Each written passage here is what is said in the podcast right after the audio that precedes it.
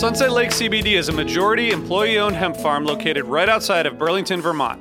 Before they started growing hemp, Sunset Lake Farms produced cream for Ben and Jerry's. Sunset Lake CBD doesn't use any pesticides or herbicides to grow any of its hemp plants, and they use organic fertilizer and other sustainable farming techniques to ensure the long term health of the soil and to minimize their carbon footprint.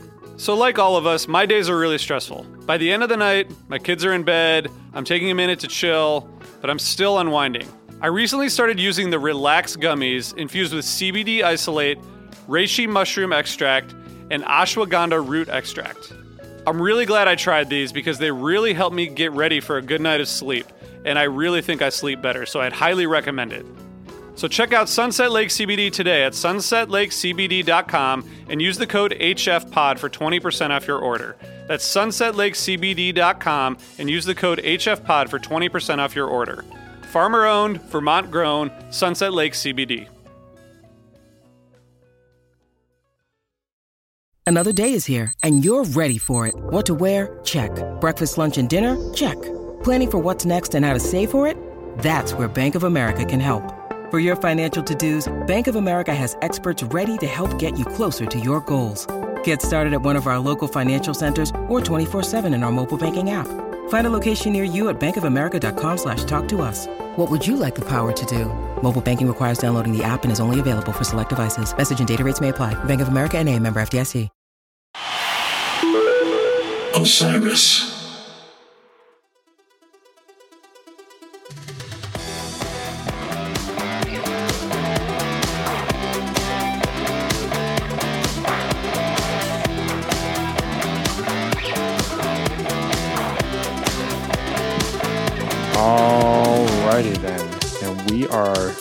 Live, live, live. It is Saturday, Sunday, my goodness. Sunday, July 30th. Sunday. It's Sunday. It is a Sunday show action vibes today. We are coming at you guys early, earlier than yesterday. Uh, thank you all for hanging with us here in the stream. Thank you, Jonathan, for hanging with me while I am uh, on the road, about to hit the road again. And so catching me in the mid part here. How are you doing here today? I'm pretty good. I would complain about how early it is, except that I know you are a couple hours west. So, um, so I, I won't. I won't complain about that. But I've got my coffee. Watched an amazing Phish show last night. Um, with uh, well, we'll get into all of that. Yeah, we will get into uh, all of that. Yeah, it was. Um, yeah, I'm excited. I'm excited to be here. It's gonna be it's gonna be really, really great. Yeah, it's gonna we we uh everybody listening at home will say that we we were texting last night. We were all in a little bit of amazement. Ryan texted me after Fuego and said 30 minutes, and I said, "No way." But I, I don't look at the clock. Like I, I I I look at when set one starts roughly, and nowadays it's fairly reliable. Uh, unless it's a big swing, like different venue, then it might be half hour earlier or whatever. But I look at when that starts, and then I know when set one is going to end. And after that, I'm just like, I know I have time to shower, and uh, and then we'll have another set, and then I, and I know we'll be done by eleven thirty. Everything else, I, I'm not looking at the time. Not the timer you are. I I tend to if there's if there's a big jam vehicle that starts, I just look at the clock and go, okay, where are we at? And yeah, I'd but it was like to Fuego. Like was Fuego is a nine minute reliable. You know, It's chunk of it's time. it's interesting. I got a text from a buddy who was at the show. I'm pulling up the um uh the jam chart on it right now as we're talking. Um because Fuego, it's such a fascinating song. Like it had those just killer performances in early in like 2014. You had that SPAC version, the Mann version, Mann version. Portsmouth. Yeah, Portsmouth, Virginia. Um, and then it kind of just like took a back seat and was just like a really heavy rocker. You had the jam filled version from 2017. Inglewood, uh, the Forum has a really great jam from 2018. There's a killer one from Bangor, but basically, like that Bangor version to me from 2019 jumpstarts this run for the song where you have that. Uh, the MSG faux uh, New Year's Eve show in uh, in April 2022. Uh, last year at MPP, Dick's last year we got a good one, and then the Greek had an outstanding uh, Fuego, and it all led up to this, which we will get to. Um, we got a uh, uh, we got a question here from close friend of the podcast was there a my god involved from brian? There were many my gods. There were a bunch of lfgs there was just there was speechlessness. We're going to get into it. Um so this was the second show of the msg residency uh we had a killer show last night or uh, Friday night that you and RJ brilliantly covered here on the podcast. We're going to dive into this one. Um, I guess before I just jump into the set list, coming off of the first show, which, as you guys appropriately discussed, being a, and I quote, hot show. Um, what were your thoughts kind of going into night two? It's it, it, it seemed to me that the band came in at a, at a certain level of energy that um, I think is hard to predict or expect, and it kind of knocks you on your ass when it happens. Like, what what were your thoughts going into the second night? Eh, you know, I I try not to uh, do expectations, right, Brian? Yeah. So I didn't really have any. I was like, well, Phish is playing well, and I expect that they will play well. That's it. And uh, I think I think I was proven right. Uh, I think you were. I think you were. I, I, right. I also said that they would start somebody on the internet's online was asking about timing when when they would start and when they would be done. I said, well, they'll probably start around eight and be done by eleven thirty, and I was also right about that. So I got all my predictions.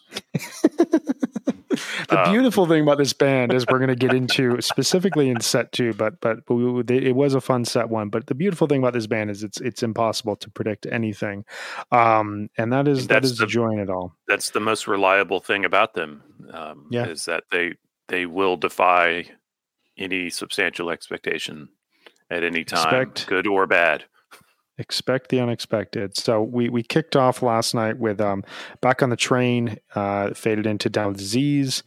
Uh, we got the dogs for the first time since the animal show back in um, uh, October of 2021.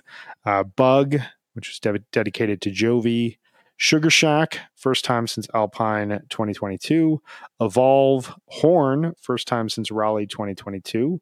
Foam, and then a Moon Age Daydream closer, which was the first time since Dick. So we got some songs outside of the rotation, a relative bust out, if you will, with the dogs. But, uh, you know, we just got some fresh playing and a really cool disease jam in the second slot, the second show in a row where we get a big, big jam in the second song of the overall show. What was your big takeaway from set one here?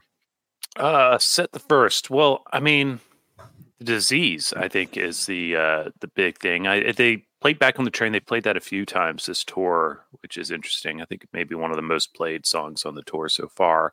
But um, I, I, thought that was a strong opener. Didn't go far, but Disease took off uh, at 18 minutes. You know, it's not going to garner any uh, automatic donations to Mockingbird, but it is a uh, it was it was a pretty good jam.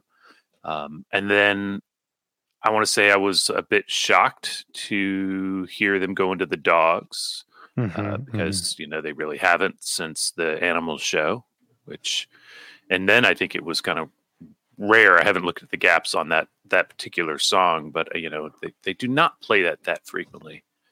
Um, yeah, no, that eh song's only been played 16 times. It was the the first repeat performance of a chilling thrilling song. It came the night after when it came out of a light and went into right. lengthwise and then it was played on New Year's Eve 2014 and it kind of seemed at first like this is good this and Martian Monster are going to be the songs uh, that we hear the most and then it wasn't played until Magnaball and then ever since uh, uh, what is that? Great Woods 2016. We just have basically an average of, I would say, 15 to 20 shows in between dogs' performances. So it's a pretty yeah. rare thing. This was this was by far the biggest gap though between performances. Yeah, and um, it was cool. It was cool to see, uh, hear, whatever. I wasn't there, but I was watching it kind of on the uh, internets, and um, I saw some people really disappointed by the uh, Bug, Sugar Shack, and Evolve. Some people lumped Evolve into mm. that uh, section of the set. Uh, I can't see how Trey is going to not play Bug when he learns that Jovi's in the house. So, uh, okay, it's not where I would expect it to be placed in a set, but honestly, I think it works fine in a first set. Um, they were probably about ready to slow it down a touch, anyways. Um, Sugar Shack is Sugar Shack. Um, I love Evolve and excuse me, I have a hiccup from my coffee. Does that happen? Uh, anyways, I was uh, that's one where I where I picked up my guitar and I I played along uh, because that just the it's it's just so fun and kind of easy for me uh, as a lightweight guitar player and uh, what a, just a grand little song. Yeah, you know, it's interesting. Um, you mentioned the this odd placement of Bug. I mean, I think obviously having uh, Jovi in the house, that seemed to be a thing that was a very emotional moment for Trey. Understandably, uh, you can see why he would want to play that, and you know, I guess uh, playing it there versus having it be a landing pad at some point in the second set allows him to introduce it and provide a dedication. And right. you got to wonder if, like, going into the show, just with how they've been playing, they're there's a sense in a lot of these second sets that well the song catalog is almost tossed out the window because it's whatever we're feeling as we're coming out of the jam and so he's not going to dedicate something at that point in time um, i didn't necessarily mind it in that slot i think there have been yeah. some uh, really nice bugs in the first set that have led to have just kind of foreshadowed brilliance later in the show. I think specifically of San Francisco 2021 that it opened that show, and then later we got a really amazing four song second set. Not saying those are connected, it's just like there's a vibe thing there with that song. Um, you know, for me, uh, Sugar Shack is one of those that when Trey nails the solo, it is completely worth it because that is a very complicated, weird solo that famously through early 3.0 he struggled with. And I still remember being at 12, 30, 16, and he just nails the solo. And it's just like perfect and celebrating the way that I would a bust out or the way that I would a huge peak in a jam. It just felt very significant and felt like a, you know, a moment that we had we had arrived. And there's been some some really quality sugar shacks in that in that standpoint. Um evolve I, I wait, wait, call wait. Brian, yeah, go I. Wanna, I want to put you on the spot here. Was this sure. one of those sugar shacks? I think that it was quality. I think that he got he got pretty close to being there. It felt really yeah. good. I think I think I ultimately um and it kind of speaks to a hyperbolic point that I had in my notes here. So maybe it's time to unveil that. I was thinking about this while listening to um, the Down with Z's and then the Fuego again this morning. I think this is the best pure tra- play, uh, the best pure playing that we've heard from Trey since Magnaball.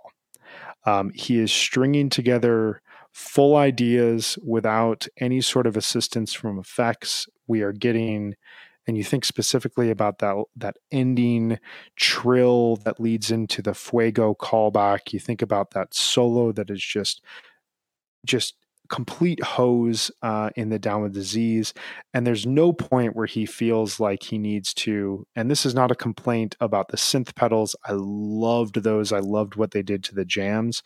But there is something about the way that trey's guitar playing feels so lyrical and nobody's ever described it better than carlos santana where it sounds like it's just water coming out of a hose and just you know just coating the audience.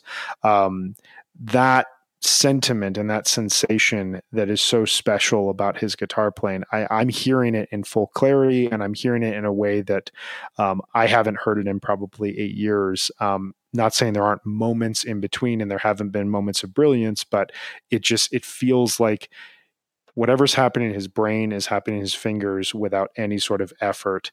And I'm absolutely loving it. And a song like Sugar Shack you know caters to that. A song like foam caters to that. A song like horn with a really beautiful composed uh, solo. You get not just these improvisational highlights but you get solo highlights where you as a listener hear something the way that you heard it when you first were a Phish fan. You're getting to uh, you're jumping on one of my thoughts on this set which is that after sugar shack they go on to play horn uh, Evolve first, but then they go on to play Horn and Foam. Actually, Evolve, uh, you know, I, I, said I was playing, but I'm listening to Trey's solos through Evolve, and it's just glorious. And it's not the composed stuff uh, that you get in Foam when you listen to Evolve, because it's just open changes that he can play over and he knows them. There's just, and he can really just let loose. And then you get into Foam where it's got to be tight and it it was was a really really nice uh really nice performance. And then gets to just blow off the last bit of steam for the set with moon age to close the set. What what a blast. Yeah really nice placement there. I mean anything from ziggy stardust it's it's one of those halloween albums. I'll take literally the entire album again. I love i love the way that yes. they approach that. Yes, it's please. one of my favorite albums of all time. I still remember when they were killing albums off with the axes uh, and that outdated website, but one of my favorite gimmicks the band ever did. Ziggy stayed until the end, and it became a campsite. And it was it was my hope because the sentiment of them opening their first festival in five years with the song five years just it felt really right and to hear that you know six years later was incredible or seven years later but um, yeah no there's a dexterity in terms of playing songs like bug and then sugar shack and then horn and then foam and then rocking out like moon age and really not hitting a ton of sour notes. Um, my only other notes from the set i think that you know my thoughts on evolve are connected in this sort of sense because I'm with you. I love this song. I think that um, lyrically, it's it's really brilliant. Um, it's it has almost um, there's like a childlike quality to it, and I think about like when that song was playing, my son and I were hanging out here in our hotel room, and he was just like singing the chorus. I was like, I haven't taught you that, like, but like that's clearly connecting like the rhythmic nice. aspect of it and like the lyrical nature to it is is is hitting kind of all generations. I was thinking during ho- uh, Horn, um, you know, Horn uh, Rift was my first Phish studio record. It was I, would heard Phish songs because of Bittersweet Motel. I'd heard a few Phish songs in other places, and then I went out and bought Rift. And you know, Horn and Fast Enough for You and these are songs that like hit at the first moment that the band was really taking personalized lyrics and really pushing them out there and and and really showcasing who they are as people. And obviously you know who Tom was as a person um, at that point in time as as as these guys are realizing the success that's in front of them, but also having personal challenges and you know um, life going on at the exact same time. And horns always struck me as both musically, it's really fascinating the way that it changes keys midway, and yet it still sounds the same way to the uneducated ear. But as Trey's described, like it changes into this more melancholic tone. Um, but then lyrically, it tells a really fascinating story. So hearing song like Evolve, Bug, Horn midway through the set, maybe a little bit too contemplative for some people on a Saturday night. I don't know. I, I really enjoyed it, and I thought um, it gave kind of a classic feel in a sense to to set one, even though you know you didn't have the kind of balls to the walls energy and fireworks that we had on night one. I don't think you necessarily needed it. No, no, and um, I think the contemplative bit they almost kind of take that out of bug by emphasizing the whole like bug punch in the sky bit they make it more of like a power anthem when they do it that way than when they land in it at the you know in the middle of the second set after a big jam and then it you know the intro was so delicate and kind of really poignant in its own way so i, I like that they've kind of shifted that around horn always loved Horn. Such a mm. powerful song and just a beautiful composed solo mm-hmm. that is that I've I've studied playing that, and you'll never hear me do it um, because I can't in any way that's worth anybody else hearing. But I just I love to just play those notes and study that piece. It's it's gorgeous, and yeah, I I enjoyed the set. At, at when this set ended, I was like, very satisfied and very excited looking forward. Um, can I can I mention a couple things? Uh, speaking Please. looking forward, yeah. um, really just one thing. So we had uh, they had a happy hour on Friday night and mm-hmm. apparently well attended and uh, very good time for all, according to Megan's report. Um, and we have another event coming up on 8 5. That is August 5th, the last night of the MSG run. That afternoon at 3 p.m. at the bitter end.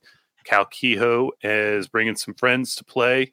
Uh, we're going to be, we, I think it's uh, what, RJ, Megan, myself, and Brad are going to be there. And uh, we're going to be celebrating the 10th anniversary of HF Pod. Um, and pretty exciting. Did I say that it's at 3 p.m.? You said 3 p.m. at the bitter end. At the bitter end, it is uh, brought to you by Volume and Bluebird Hardwater. And I hope everybody who is in town for the shows comes, hangs out, checks it out. We'll get you out of there on time to get to uh, MSG, no problem. And uh, because, you know, I'm going to be heading up to MSG. So we got to be there for the finale. That's going to be that's yeah, going to be amazing. When, be when, you were when you did the dozen uh, six years ago, what did you did you hit this middle weekend seven twenty eight through? Uh, let's see. I'm really bad at. Really, I, I don't understand how everybody else remembers the donuts and the dates and the things super well like, together. Um, so yeah, I, I, hit the middle and then I hit the end. So I was there on the last night, and very uh, very nice that was worth it. I was in a no. bar that was streaming the last night, and uh, when they went to Isabella, the bar exploded as though we had just won the World Series, and people were pouring out into the streets, hugging each other. Flying it was, in the it air. Was, it was a very memorable moment. Um, all right, so jumping into set two here, we have um, they keep doing this the uh the faux i don't know if you call it the faux opener but like kind of the palate cleanser before we dive in it's it's a nice touch i i, I like it um, it allows people to get back to their seats gives uh you know the free streamers something to dive in with but we get the wedge Fuego into Oblivion, into Wingsuit, into 2001, which has a direct, as direct as a direct segue as you can get into Hold Your Head Up, into Cracklin' Rosie, into hold your head up, and then say it to me, Santos, with an encore of Farmhouse and First Tube. Um, one massive, massive highlight in this set that we're going to talk about. Um, another really brilliant um, kind of fusion of two elements of Phish that we love. But overall, what were your thoughts on this uh, on this set? I was, I mean, I loved it. Um, as, as I mentioned at the top of this thing, I didn't realize Fuego went 30 minutes, but I knew it was big. It went a lot of places. And I'm going to leave it to you to break down some of those places because I haven't listened back. Um, I listened to it last night and I was in bed when the thing dropped and I haven't been up that long. So, uh, eh, but it's massive. And you knew in the moment it was really doing something. I think that the Oblivion really does something in its much shorter time frame, which continues to give me kind of joy because I like that song and I feel like that song has got a lot of potential and will continue to be awesome. Um, and I really liked the fade into wingsuit. That moment with Oblivion, it got nice and quiet. Mm-hmm. It was settling down. And then Trey hits those first notes of wingsuit. That was that's how I want wingsuit to happen. Um, and it was it was great. Uh, but yeah, my number two highlight is probably Cracklin' Rosie. Uh, mm. A few, I don't know how many people were at home and jumping up on their sofas when that happened, but I was um, when I saw the cymbals, was that like, was oh it. god, that was it. Here oh we my go. god, it's happening. that was a moment you don't see the symbols a lot uh, these days. We yeah. actually haven't seen them in 397 shows. This was the first Cracklin' Rosie since uh, 7 6 2012, SPAC Night 1 2012, which is a show I, I encourage anyone if they have you know, there's so much good Phish, but if, if you have not gone back and listened to that SPAC 2012 run, there is so much gold in there. And this the first night, I think the first set has like 17 or 18 songs, and part of it is because there are a few sandwiches, including a Hold Your Head Up.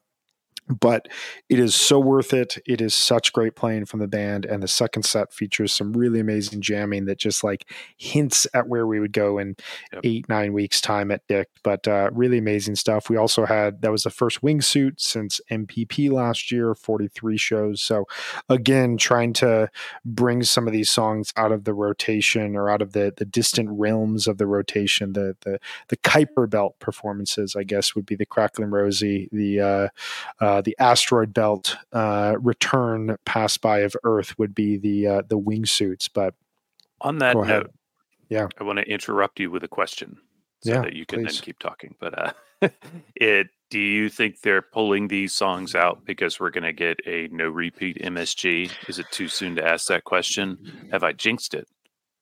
No, it's an interesting question. I've been thinking about it because, you know, there were all those kind of rumors going around online based on the band's social media that oh my god there is going to be a theme again this year and it appears as though there is no theme and that the the the, the theme uh, hints were a joke and it was a Phish ploy to just throw you off the scent. Um, and so that would lead me to believe that songs are on the table to be played again. Um, however yes with these songs being pulled out of the netherworld it would lead one to think um, they are in a position playing five more shows without playing the songs that were played in the first two nights would be very easy for this band. So I, I right. could totally I mean, see it. I would also not be surprised to New York is on the table, right? So yes, correct. Uh, except for like even Mann Two is and whatever Syracuse is on the table after the first few nights. Correct. Yeah. When they yeah. come back around the rotation, because it's a long. It's it's not just a seven night run. It's runs across a like ten days. So right. they got plenty of time to bring stuff back without feeling like it was just played.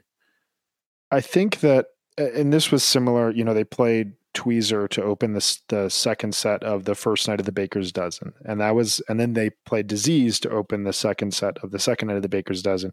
And I remember those two moments created a lot of debate of, well, how did they go 13 shows in this massive run without playing Tweezer and Disease again? And I felt like those were intentionally played to almost fuck with the fan base and be like, hey, you know, are you uh, are you thinking we're going to do no repeats? Because we may, we may, but we also may. They not. were easy picks though too. Like, right? You know, I I I know from what we've seen uh, that Trey worked hard, and I I feel like it wasn't quite quite he never quite said it i feel like it was probably getting almost difficult but still just as fun by the end of the thing yeah. you know uh but that you know wasn't just a challenge to us. Like, hi, you think here? You know, it was a challenge to Trey. It was yeah, yeah. It was, it was a lot of and to keep a lot of whiteboards it. with this song yeah, yeah. and this song, and um, I think the only song that has been played thus far in these first two nights that I could see be played again, and I would like to see be played again, um, is Oblivion, um, just because it's the new song. Um, it had a really st- stunning performance in Pittsburgh. I really enjoyed last night's performance. Um, it does feel, and maybe you know they'll pause it until Dick's, but it does feel like um, you know where everything's right was a couple years ago, where uh, it's a song that the band clearly wants to showcase as a centerpiece, open up set two with it, and really go places. Um, but speaking of, evolve to do that. Oh, God, that like bright trilling jamming off of it, I would love that. Um, Speaking of opening up set two jamming, right, and and and songs that you know from the not too distant past were kind of Fuego was famously uh, played as the first song of 2014. It came out of Light. Uh, uh, or excuse me, the second song of 2014. They did Auld Lang Syne to close out 2013, then went into Light, very beautiful Light from 1213, 1231, 2013. And then that went into Fuego. And it kind of seemed like, all right, this is the next one. You're you're the next big song. And it had some great moments in 2014. We've talked about the history here. Um, last night, um, you know, without getting into the nuances of minute by minute, because I just encourage people to really, you know, immerse themselves in it. This jam to me, what I loved about it is it sounds like the band is in absolutely no hurry and no rush to get from one place to another. There's no worry about how long this jam is, or, you know, from both a crossing time standpoint, but also from a, hey, we're taking up a bunch of chunk of real estate by playing this. it's just communication from the band. It sounds to me like something that could have come off of the Victor disc, which is um, my my big wish is that one day we get that email from phish.com that says, Hey, we're releasing the Victor disc on vinyl, plus it's going on streaming services because it's really beautiful stuff. It sounds like a band playing in a living room with no thoughts about um, entertainment. They are just playing and communicating. And by default, because we are fa- fans of this band and love that they do this sort of stuff, we are entertained and we are willing to ride it with them. And it gets a really nice earned peak at the end, but it's not, even if you listen back to the peak, like Trey's not playing very fast. It is it is building tension and it's building energy, um, and it's building you know enthusiasm towards the end. But it doesn't up its pace. And I love that about it. It just feels like they are just kind of cruising. And it's like a, you know, a drive down uh, the PCH with the sun just, you know, fading behind the Pacific Ocean in front, you know, to your side, and the the colors just like stretch out. They're beautiful, and it's kind of one of those moments that, um, you know, maybe it takes forty five minutes, and it's not this like immediate jolt of energy but it is one of those memories that you're going to live with and you're going to last with. I, I loved it. This is one of my favorite jams that's been played this whole year. It's one of my favorite fuegos that's ever been played. I've listened to it three times already. I just wow. i can't get enough of it. I'm going to listen to it in the car ride uh, on, on the drive here today up to montana. Um, it it is everything for me that I want um, from this band, which is just that patient communication with absolutely no rush, um, full band, democratic. Uh, I'm I'm totally stunned by it, and I, I cannot wait to revisit it again. Well said. I'm actually looking forward to listening to it here this afternoon. Um, after some more coffee and other things happen around the house. Um, so, Craig, I want to I want to make sure we don't yeah. please omit talking about the fact that Cracklin' Rosie was a hilarious sort of train wreck of a performance. Uh, Phish, eh, someone, uh, I saw someone, and I can't credit because I can't remember who said it online last night. Say, surely they were not planning this uh, because they were they were clearly, and by they I mean Fishman, clearly not prepared. Um, and I, I totally agree that the segue into Hold Your Head Up out of 2001 is magical. Like it's beautiful playing. And I think there's this moment you can hear it where the jam is like they're starting to play Hold Your Head Up, and Fishman is not yet playing Hold Your Head Up. And then finally comes back around. He's like, all right. And he, you know, kicks it off, you know, and, now they're really playing it. And he's like, I guess this is, I guess this is happening. Um, but yeah, he doesn't he doesn't remember the words. He's not set up in front of one of the teleprompters. Right. Um, he d- drags the microphone over to look at Trey's teleprompter where they finally put it up, I guess. Trey was trying to bail him out with some back, very prominent and well done backing vocals, I thought. Mm-hmm. Um, but uh, just a, a blast. And then Trey gets up and, you know, Henrietta, which we don't get a Henrietta introduction. Not as much no. often. It's been a lot of Moses Heaps, etc. Um, but then uh, and says, "If this is your first Phish show, that's what it's all about, folks." and um, and I and I and I just wanted to be here on this platform today and say, "I've been telling you that." all it is. It is. It is. No, and you're right. I, I, thought of you when that when that happened, and it's funny. Like you get these meta moments from Trey where um, he kind of steps back and and is like, "Hey, this is why we're all here. This is why we all return." I thought, you know, it, just to add to it, uh, the the humor side of it, the fact that Fishman is standing on there just like staring at a teleprompter, trying to figure out what to play. You know, like a like an like a theater actor in uh, in New York City, just like I need a line in a rehearsal type of thing where it's just like yeah. shit like I cannot believe right now I forgot this. But it's he's not worried. He like this is part of the the gag that he doesn't know how to sing a Neil Diamond song. But also it's all fun. And eh, but also you know do you take it back 3 minutes? They're in an incredible groove in 2001 they've been playing the hell out of this song for the last couple of years. And for Trey to stumble upon um uh, for Trey to stumble upon the HYHU riff and come out of 2001 into that. You get these two sides of Phish that is so brilliant. You get the improv that can lead anywhere and it can lead to magical places. It can lead to hilarious places. It can lead to just these mind altering moments. But then you get the absolute humor and the fact that this band and i kept thinking about it like for this this version of Cracklin' Rosie to be in the same set as this fuego this is a band that does not Right. take themselves seriously.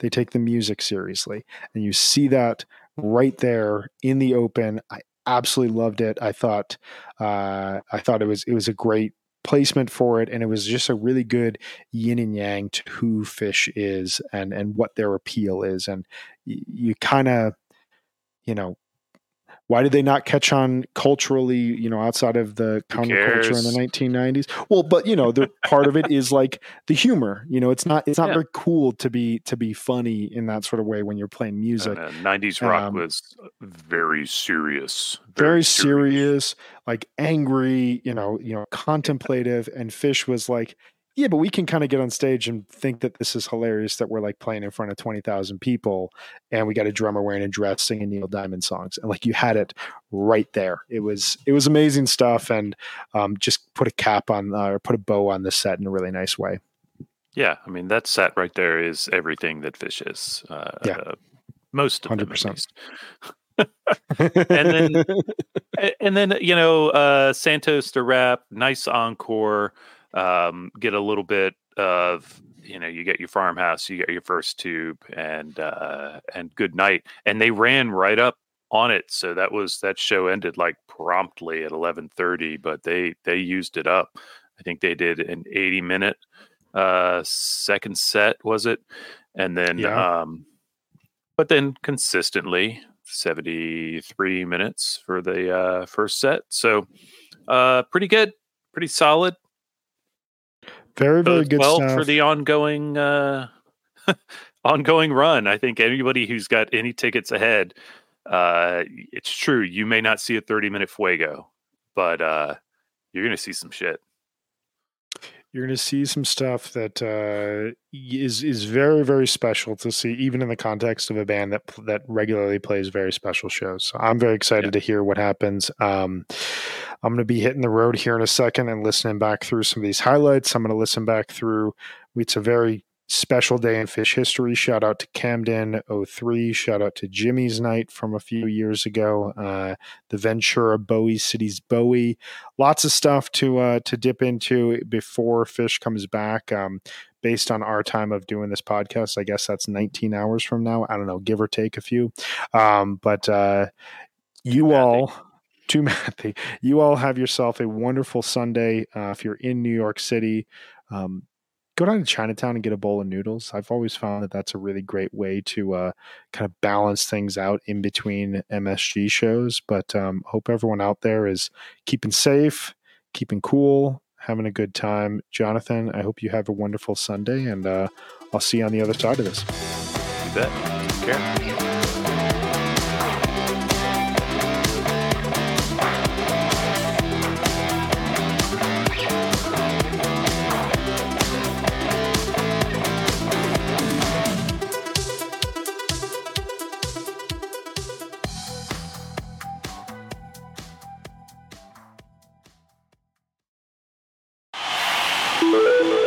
Osiris.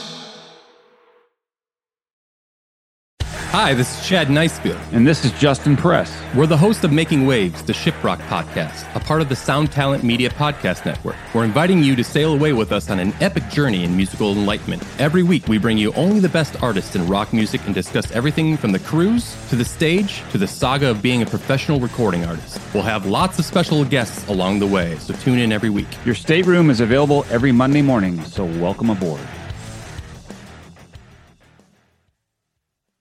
Hey, what's up? This is Blake Wyland. I'm the host of the Tone Mob podcast. It's a show where I interview guitar people about guitar stuff.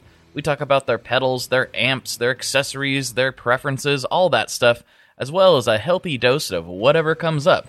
Topics have ranged from aliens to addiction and anywhere in between. Oh, yeah, and pizza. We're definitely going to be talking about pizza. So get the show wherever you're listening to this podcast at. Just search The Tone Mob in your search bar and it will pop right up. Come join us. We're having a lot of fun. Thanks for checking it out.